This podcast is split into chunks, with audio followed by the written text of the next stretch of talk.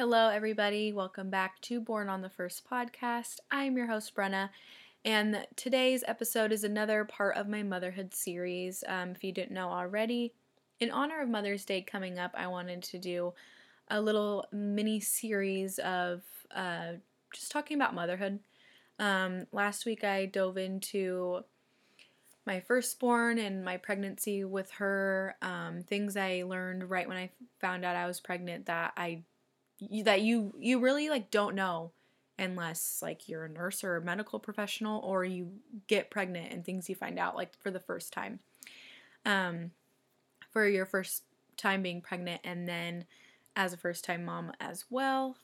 And then i talked a little bit about um my breastfeeding experience with her near the end of that episode because it was something that really um like one of the harder things that I had to face in my journey to become becoming a first time mom. And then so today um, I'm going to be talking more about Tatum. Um, she's my second born. She is a year, almost a year and a half, and um, I'll be talking just about her and my experience, um, my pregnancy experience and labor experience, postpartum, all that stuff. So I'm just going to dive right into it. It was funny because I unintentionally put on my shirt. Oh my goodness, sorry. I unintentionally put on my shirt today that says Girl Mama. And I actually rocked Tatum to sleep for her nap today as well. Um, I, we kind of crib trained them earlier on. Tatum was crib, crib trained earlier on versus Juliana because I think when you're a first time mom, it's a lot harder, I feel like, to sleep train, crib train, uh, because you're a lot more sensitive to them crying. Whereas your second time around, you're a little, you have a little bit tougher skin. So, um, Juliana, she was crib trained. She co slept with us. So we like kind of cold turkey took her from our bed. Um, she was never good at like we originally intended on having her sleep in our room for the first six months in a pack and play, which is suggested um, for the first six months that they're in your room in the pack and play, or not really, oh, I guess a pack and play or a bassinet. Um, our pack and play had it so you could have it not all the way to the ground, so she was up more, um, if that makes sense. Um, so she, I, we didn't have to like reach in and grab her, um, like all like bend all the way down. But anyway, um, we intended on that, and then, like I said last week, my breastfeeding experience with her, I was constantly feeding her basically. So she was in our bed because that was the only way I could get sleep. And I know a lot of people, it's very there's a lot of opinions on co-sleeping and you know there's a lot of different opinions on any sort of like um, route you take as a mother but i know co-sleeping is like a big one because you know there's always the risks but um, it worked for us um, and now she's a good sleeper in her bed. But um, when it comes to sleeping I will say I have like I have some unpopular opinions and I'm going to share them with you. Um when it comes to like gentle sleep training whereas like where you don't have them um, cry it out, it's more it's more of a gentle method. They always suggest, you know, sleep sacks, white noise, um, you know, things like things like that, kind of like like comfort, not really comfort items because you know when they're little you can't really put items in their crib with them. But sleep sacks and white noise are like the number one things that you always see suggested for helping your baby sleep. Um, I agree and I do believe that they can help. I'm not I'm not bagging on anyone who does use them, but I personally was trying Oh, and a pacifier was another one too because it helps. The pacifier helps soothes. Um, but anyway, I personally was trying not to have to do that because I knew that later on down the road, no matter what, like, they're eventually going to get big enough to where they're not going to fit in a sleep sack. And same thing with white noise. You're eventually not going to want to have to play white noise for them all the time. I mean, maybe you're fine with that. I personally, white noise kind of irks me a little bit. So my one thing was to try not to do the white noise, which is funny because when Juliana was first born, I tried the white noise, the sound machine.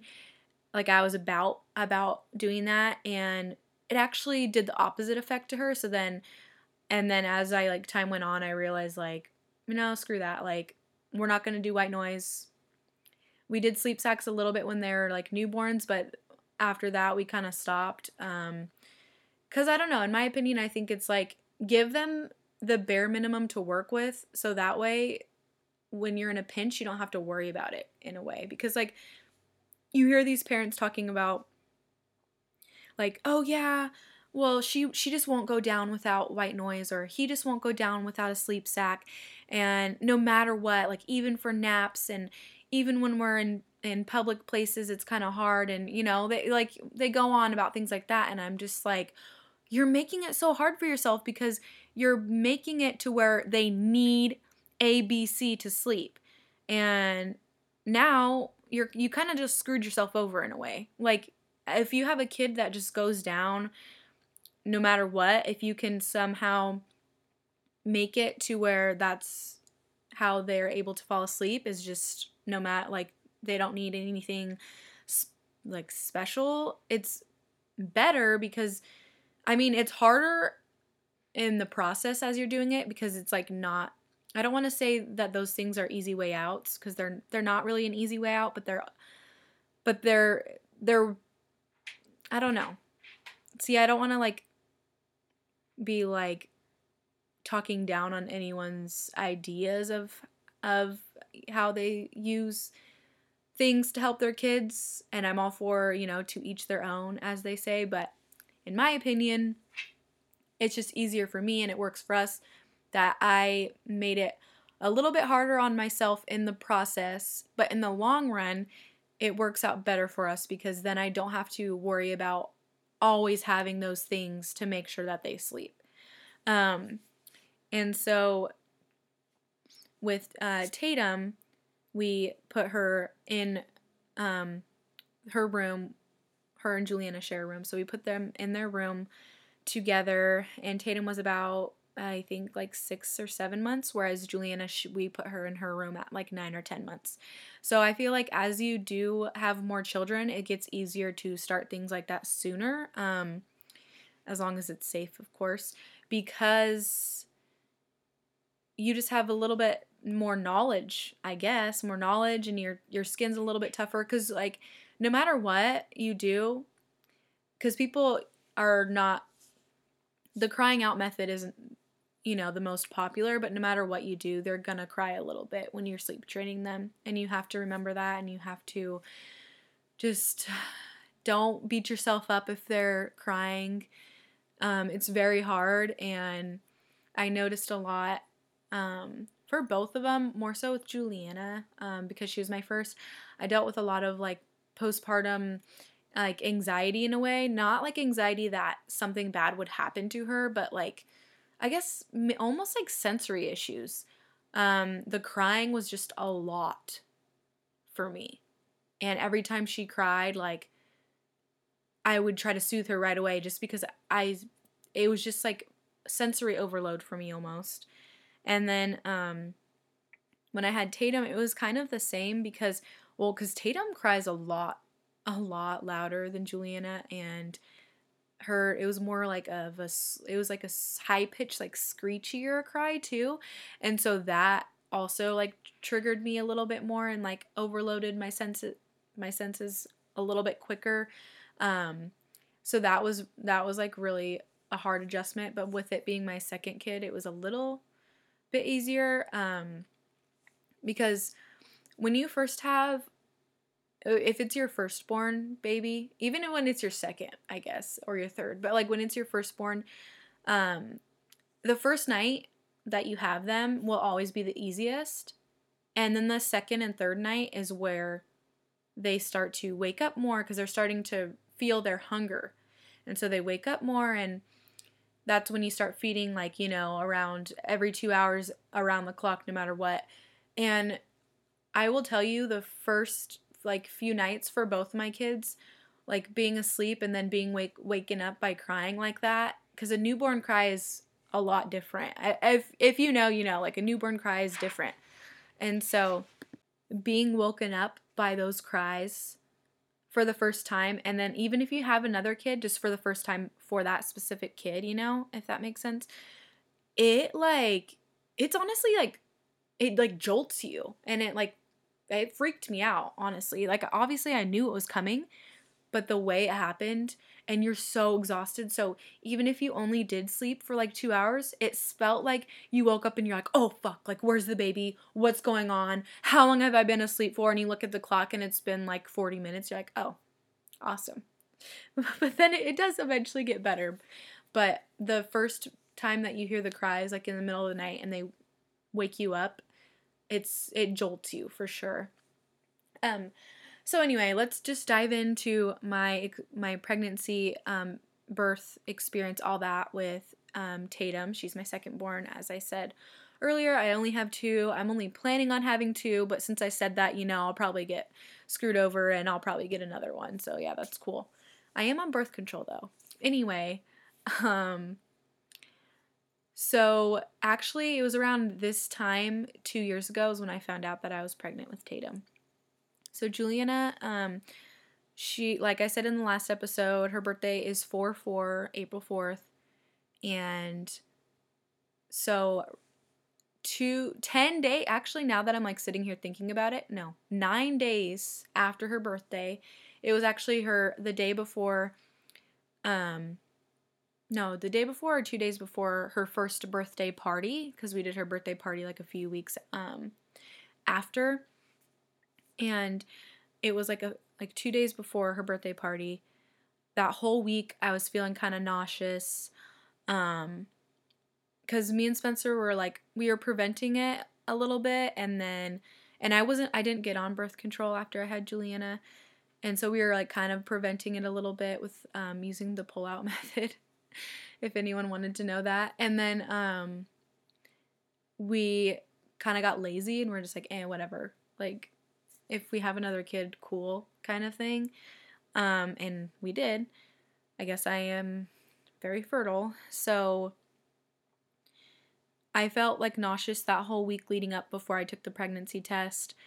And I mm, I don't remember if I had a pregnant pregnancy test left over from Juliana or not. I I'm not sure. Or no, I ooh, I can't remember that detail. But um I remember feeling nauseous and a preg- pregnancy nausea is like no other nausea. Like you know. Maybe not the first time around, but then like once you take your test you're like, "Oh, that makes sense." But like the second time around um when you are experienced with it, like you know pregnancy nausea. It's it's a different breed of nausea like and so I kind of knew and then I was like, "Oh, I'll just wait a week and see if it goes away," you know. I like told Spencer that and then um I was like, "Yeah, I'll probably take the test tomorrow or something." And then he was out um he was outside I think he was on the tractor like doing something outside and I had I I like totally just realized I had taken a test um cuz I had missed my period in March and so I had taken a test like a few like the few days after my missed period in March and it came up negative and then that's then later on I got the nausea and then so like sorry I had to like go back and remember that and then so fast forward back to when I was going to go take the test he was outside working on the tractor. Juliana was inside with me and I peed I peed on the test, you know, all that good stuff. Waited. Um, I found out I was pregnant and Juliana was like there with me in the bathroom and I was like I like looked at her, I was like, Oh my gosh, like you're gonna be big sister, what the heck? And then he walks in and and then I'm trying to act casual. You know those um like people do those posts where they like wait and then surprise their husband like and they do like announce it to their husband in a cute way. No, I can't keep surprises especially like that. Like I was so giddy. And so like I was like trying to act casual and I wasn't really like looking at him and so I was like, Juliana, did you tell your dad? And she, Juliana, like I said, she had just turned one, so she obviously can't actually talk like fully yet. And I said, Juliana, are you gonna tell your your dad? And then he's like, Tell me what? I was like, You're gonna that she's gonna be a big sister. And he's like, No fucking way. And you could tell it's like the stages of finding out, especially when it's a surprise baby. It's like a oh shit face, but also like okay, like this is to be fun, you know? And so we found out and then, you know, a few weeks later, um uh Spencer actually got into a crash and he tore open his like part of his skin like right below his knee. Um and he had to go to the doctors and it was going to be like he thought it was going to be like a quick like stitch you up and get out of here thing in the ER. And he ended up having to stay for a few days because they had to go into surgery and actually um Ooh, did they staple it? I think they stapled it. I I forgot, but anyway, um so he was ended up being in the hospital for a few days. The one day that he was in the hospital for um the day before, like the day in between when he got there and the his surgery, it was my doctor's appointment to to find out that um like to do the ultrasound and so I remember like telling his mom like oh yeah um can you like watch Juliana for me? I have to go to an appointment, then I'll come back and then, you know, we'll bring Spencer I'll bring Spencer lunch and all this stuff, you know. And I remember telling her and being like, "Great, like she's going to know when I say appointment, she's going to know like what I'm talking about. You know, she'll know that I'm pregnant." And she she said that she did have a feeling, but she didn't call me out on it. Um, surprisingly. but um so then I went to the appointment and found out I was pregnant. Like, you know, that it was a a uh was it a viable pregnancy? Is the is that the word for it? Anyway, but the pregnancy was confirmed and they said I was going to be due November 30th and that was actually my dad's birthday and I was like, "No way, that's that's really cool." And um my great grandpa, he passed away a few days after Juliana was born. Um, he was actually, I don't know if I said this in the last episode, but he was actually in the hospital at the same time as her, the same hospital. We were both at Kaiser. And um, I really like wanted to go up there and have him meet her as we got discharged, but the nurse had to like take us down and make sure that we got in the the car and um you know make sure the car seat was all good and stuff. So we never really got the opportunity. Juliana never got the opportunity to meet him, and he was in you know pretty bad shape anyway at that time. Um, he was like pretty out of it, so he probably wouldn't have really been there um, like mentally. So um, his birthday is actually November 26th, which is four days before Tatum's due date. And I remember thinking to myself, like, oh my gosh, like, because I already, I already felt like Juliana had a special connection to him because he passed away a few days after she was born. Um, and I was, I was thinking to myself, oh my gosh, that'd be so, so, so special if Tatum also was able to have a special connection to him and was born on his birthday as well. Um, and then I was like, eh, probably not though, because my kids come late, so she'll probably come later. Um, but anyway, so my my pregnancy with Tatum was about the same with Juliana. I wasn't as I wasn't as sick. I think because my body was just more used to that kind of nausea and being that sick. Um, so I thought it was a boy because I wasn't that sick and I was convinced it was a boy. I even went and bought two freaking onesies. Blue onesies. I think one was like red, white, and blue, and one was blue. And um, then I go and for Juliana, we did like the 3D, 4D um, thing where you find out if it's a boy or girl. And then we did like this gender reveal party for her, and we like smashed a pumpkin on the ground and like um, pink chalk. We I ground up some chalk and like so pink like ground up chalk like went everywhere. Anyway, it was like a pink explosion. Um, not actually an explosion though. And but for Tatum, I just went to the doctor and I just found out for by myself and then I um went and got uh sugar cookies that were pink and then I like got some like streamers that were pink and balloons that were pink or something like that. And then I got out some of her old onesies and hung them up like on a little like clothesline. And if you followed me on Instagram at the time, you've probably seen those photos. I took photos of Juliana in front of all of the pink stuff. And um, then I sent all that to family, but like I waited till Spencer got home. So then Spencer got home and I had already cleaned all that stuff up. The cookies were hidden in the microwave or something, so he didn't see them. And I was like on the rocking chair and he's like, "So?" And I'm all, "What do you think it is?" And he's like, "It's a girl. I had a dream last night." And I'm like, yep, you're right. We're having another girl. And he's like, oh, hell, another daughter. He's like, yeah, we're for sure done having kids now because I don't want to risk getting um, a third daughter, which I don't blame him because daughters are very, uh, they're lovely, um, but they're high maintenance.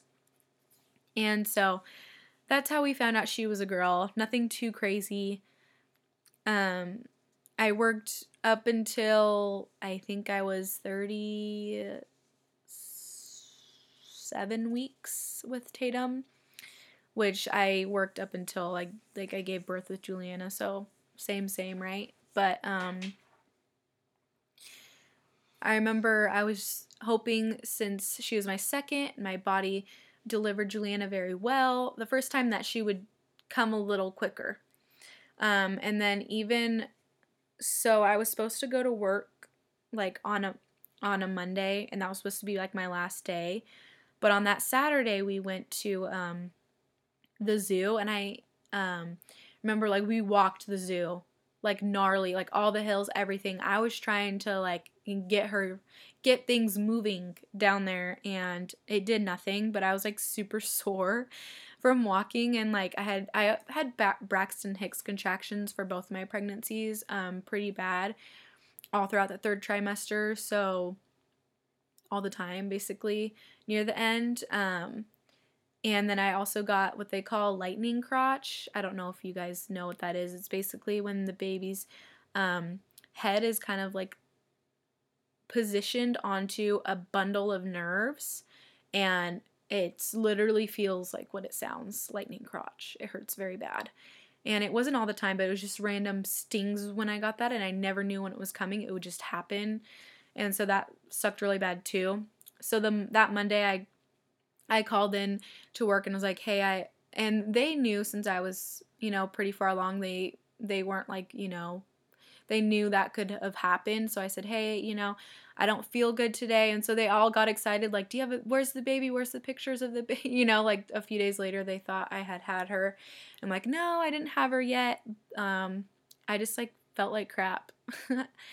and and then so um, we went to the doctors. I went to the doctors again, and my original OB like kind of fell off the face of the earth near my third trimester. I don't know what happened, and so I ended up having a new doctor um, near the end of my pregnancy. Um, they were both male doctors, and they were both like in the field for a long time. So I was very, I was, I was fine with it, you know and um he was like asking like how I'm feeling and I'm like look like I kind of want to get induced because I know if I don't get induced I'm going to be having her at like 41 weeks and again like I had my first and I really don't want to be have to wait if I don't have to and it's it's kind of you know if it's a healthy pregnancy and things are going well if you can get induced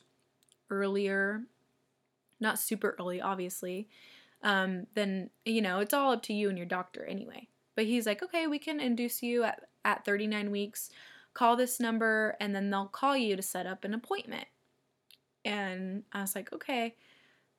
And um, they called me and asked me if I wanted to be induced on Tuesday, November 26th, which, as I said earlier on in the podcast, in this episode, was my great grandpa's birthday.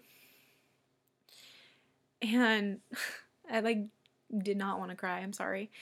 And um of course I said and they said um you know, you show up at 6 a.m. and we start the process.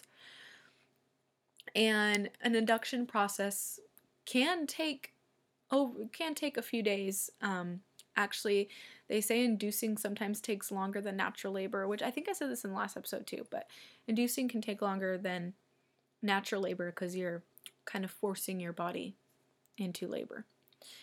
Um, so there are chances that I couldn't have had her, had her on his birthday.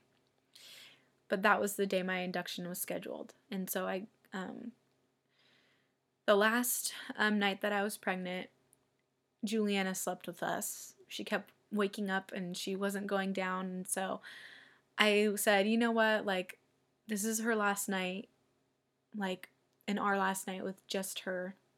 So like let's just let's just take advantage of it and let's just cuddle with her and so we co-slept that night I obviously didn't get great sleep because when you're that far along in pregnancy, you don't really get can't find positions, and then plus sharing it with um, a one and a half year old is not that great. And then um, at 6 a.m., we go to the hospital. Spencer's um, mom meets us there, and she takes Juliana, and we get in our room. They uh, they like plug me in and everything. And I, I also believe I did say this last episode too. I'm so I'm sorry if I'm repeating stuff, but um and they gave me a cervical balloon. Um so they they put it in your cervix and the balloon helps um I think dilate you. I am so sorry if you're a medical professional and you're listening to this. It's very embarrassing. But um the cervical balloon kind of helps you get going before they give you any pitocin or drugs to help with the labor. They they wanted to do that first, so I did that first, and then um, I went to the bathroom a couple times, and I had kind of been having like mild contractions since the night before, but I thought it was just cramping, and and like I said, I didn't sleep well either, and so I went to the bathroom a few times, and one of the times my balloon um, had deflated and like fallen out, which is like pretty common, I believe. And I believe when you're you start to kind of progress, there it's supposed to do that. Um, and then so we got the the nurse in. I think it was a nurse or yeah, and she um she checked my uh what do you call it? The monitor where they read contractions. I don't know if it's. I'm like, I used to know all these terms and like I am brain farting today. But anyway, and she's like, oh, you know, you we haven't even started you on like pitocin yet, and you're already having like contractions five to seven minutes apart. That's funny. It looks like your body's probably going into labor labor labor naturally. And I was like, I don't know if I mentioned this, but I was 39 weeks at this time when I was getting induced. And so um, they gave me, like, they didn't ended up giving me um, a smaller dose of Pitocin since they noticed that my body was uh, progressing on its own. And I was just, I remember laying there and being in pain, feeling Pitocin, like the, feeling the contractions, I'm sorry, feeling the contractions and I was bearing through it very well. Um, with Juliana, I got my epidural like pretty early on to where I never even got to that point of having to feel it. And so they came in and they were like, they checked me out and they're like looking at the contractions and they're like, how have you, like, how are you like doing this? um, we'll we'll get you an epidural right away. Like you need to have an epidural before it's too late, basically, because I was progressing very fast and my contractions were very close apart and they were very intense. Um, so they hurried up and um, got got the um, people in and gave me an epidural. And honestly, shortly after is when I started like when I dilated to a 10 and I started pushing. Like the epidural, I feel like didn't really kick in until like partway through pushing, if I remember correctly. Um, and so I started pushing, and the same thing with Juliana. I only pushed for like 30, 30 minutes tops, probably, maybe even less than that. Um, my mom was there with me and Spencer's mom was on her way because she had Juliana and then she dropped Juliana off with my sister in law because um, Spencer's mom and my mom both were there for Juliana's birth, and they they're both very great support systems when it comes to labor and delivery and um, she's there for every grandchild and it's she's honestly just awesome like she like i said her and my mother are very good support systems during labor and delivery. They were for Juliana, and my mom was for Tatum. Um, Spencer's mom did not make it in time for Tatum, and she was born at 2:15, and she made it there at as they were like putting her on my chest. She was walking in, so she made she if she would have she probably would have made it if if the parking situation, you know how parking situations in hospitals aren't the greatest, which I mean, I'm not bagging on them. There's only like so much they can do. But like if she got if she would have parked just a little bit faster and walk like she would have made it, but that's okay. Um and then as um soon as I had Tatum, I remember like thinking to myself, how special it was because as I had mentioned a few times that she gets to have a special connection to my great grandpa because she was born on his birthday on November 26th and that to me like obviously you just you want a healthy baby healthy mom and everything to go smoothly but like that was just a nice a nice little cherry on top if you will to um, her birth experience and um, when it comes to like postpartum with her, um, I had a lot easier time breastfeeding her. Um, the only thing that was harder was adjusting to two, which they say that adjusting from one to two is always the hardest, um, especially if they're like super close in age. And I had to remind myself that Juliana was only a year and a half old. Or no, 19 months old, but basically a year and a half, right? um, I had to remind myself that she was still, you know, she still had needs and wants, and all kids want need, need have needs and wants, but when they're still that little and they all of a sudden are a big sister and the, all the attention is not on them anymore and they need to share mom and dad it's a it's a big adjustment. Um, when it comes to that i have a few a few tips that can help you if you are going to be transitioning from one kid to two kids soon and they are even and for all ages but especially if they're close in age i always um, tell people who ask that you just need to find a way to get them involved in what you and the baby are doing as much as you can. Because you pretty much sit on the couch and feed the baby all day. Like, let's be real. That's what happens the first like two months. And um, so that's what I would do. I would have Juliana um, help me pick out the baby's clothes, um, come bring me a, a diaper and baby wipes because she knew she you know she knows what those things are and if she could if she could see them and they're in her reach, she was able to help me grab that.